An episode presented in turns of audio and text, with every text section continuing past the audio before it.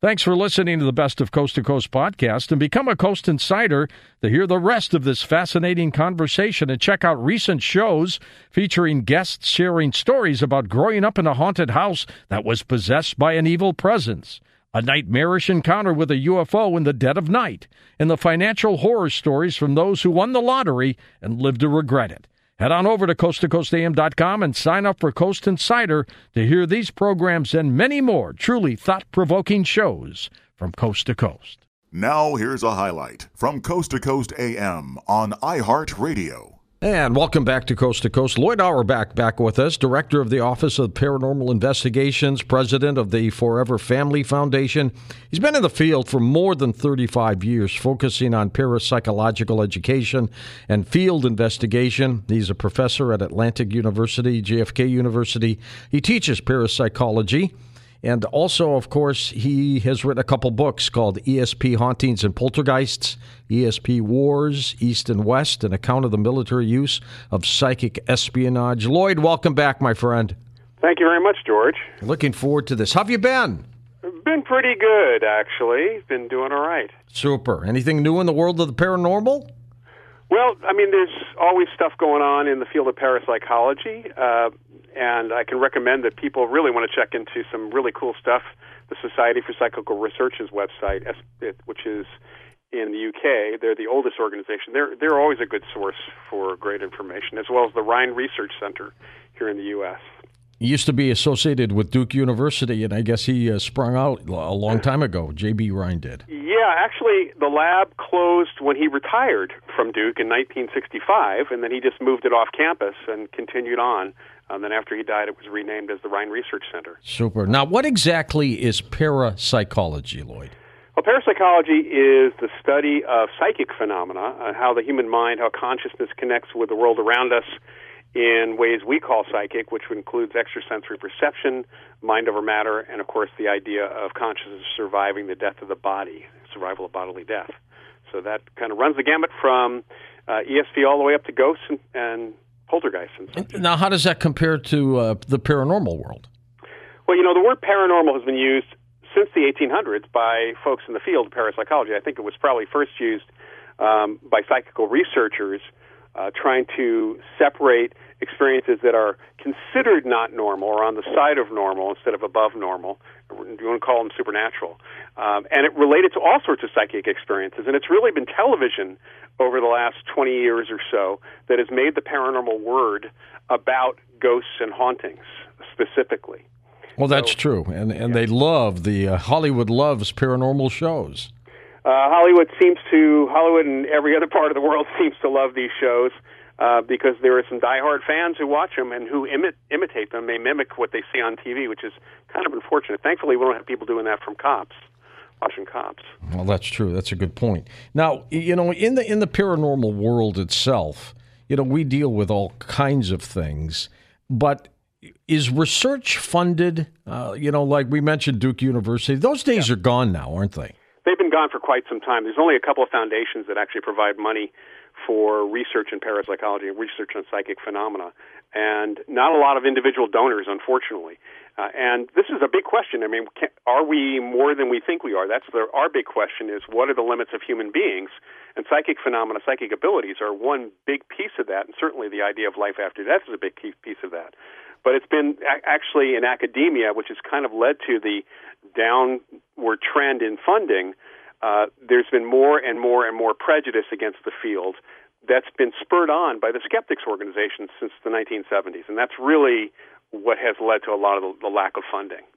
I lost a friend several days ago who passed on, and uh, at the funeral, Loyd, everybody's coming up to me saying, "Do you think there's an afterlife? What do you think's going on? Mm-hmm. What's he doing?" And I mean, it was on and on and on.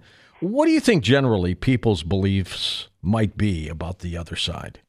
Well, you know what the other side is runs a wide range based typically on people's religions. I think.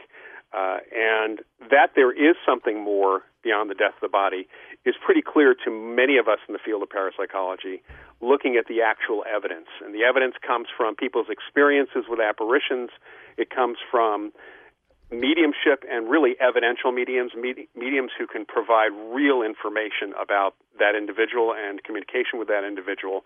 And it comes from other types of phenomena that are kind of on the outskirts of direct evidence, which would be things like near death experiences and out of body experiences and even reincarnation experiences.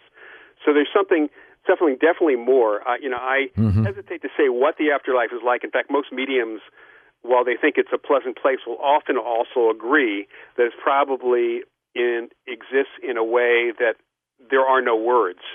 So whatever that afterlife existence is, it's nothing we would, as living human beings, have words for. So they can only spirits coming through mediums, for example, can only describe it in terms that humans can understand. Why do you think, in some cases, people get visitations from their dearly departed, but not all of them? What happens? Why why do some come through to those who can see this and witness it, and others don't? That's a really good question, and uh, it's still kind of a mystery. I, you know, there are thousands upon thousands upon thousands of, of experiences reported every year that are of people at the moment of death, or usually within no more than 24 to 48 hours of the person's death, where that person appears in some way, shape, or form to make themselves known to friends and relatives and loved ones. And then they, they're never seen or heard from again. That's it, unless they come through a medium, perhaps. Uh, those that are we call ghosts, the ones that we investigate, are very, very tiny percentage of, of individuals who die. And all we can do is speculate from those specific ghost cases when mediums and psychics and witnesses talk to the go- apparent ghosts and find out that they don't want to leave or they have some psychological attachment. And it may just be that when people actually, certain people actually die, that two things are going on. One, they have a real emotional desire to let their friends and relatives know that they're going to be okay. And two, there are probably some environmental conditions that are out there that we're still trying to pin down that allow for them to come through. What do you think the other side could be like? You know, I, I read a lot of science fiction and comic books and such, and it seems if we were to kind of consider that it's stranger than we can probably imagine. Um, I think um, there was a book called Traitor to the Living that Philip Jose Farmer wrote years ago, which he talked about people leaving when they died. They they became these entities, electromagnetic entities, and there's an entire electromagnetic universe out there, and they're all energy beings, and it's, they're without a body, and it's very different. He tried to describe this. Um, I think it's that kind of thing, not specifically that, but that whatever is next seems to be number one subject to your personality and what you think it's going to be. If if you've seen the movie What Dreams May Come or read the book by Richard Matheson, mm-hmm. there's an in- indication that we would make our own heaven and hell, and that's certainly a possibility. And we kind of hear that a little bit from the mediums as well. Um, the one thing we do hear from mediums the world over, which is interesting, is that people have this kind of life review, almost like the movie Defending Your Life, and they ha- get faced with the things they did right and the things they did wrong. So the very bad people or people who've done bad things have to come to terms with the things they did bad, and that is, for some people, maybe a kind of hell. I right. Guess. Well, I was going to say, is that where religion created the word hell to try to scare people to be good? Well, the word hell probably comes from the Norse. Um, remember, there was a, a, Norse goddess of, of the underworld, Hela, and her territory was hell, and there was Hades, of course. In many um, cultures around the world, there is a form of an afterlife that is positive and a, one that's negative. Uh, the Greeks had the Elysian Fields, and they had Tartarus, and they had just the general underworld. But it was all all the underworld. I mean, the Elysian Fields were even on underworld. They weren't above in heavens or something. So there there is a need for human beings to explain the unexplained. We always come up with stories to explain these things, and religion has or can, and certainly in some cases certainly has taken beliefs that people have, extended them in ways that allow the religious organizations potentially to exert some control, um, both political and other kinds of, and uh, economic control on people. I mean, it, it's kind of interesting that if you have a chance, a, a next chance, a next life, that some people seem to believe that perhaps you shouldn't have to behave like a good person because you'll always have another chance to do it all over again. Uh, so by creating this idea that if you do wrong in this world, you're going to some hellish or location or hellish world that perhaps you'll behave better, although we know that that's actually not true. It doesn't work.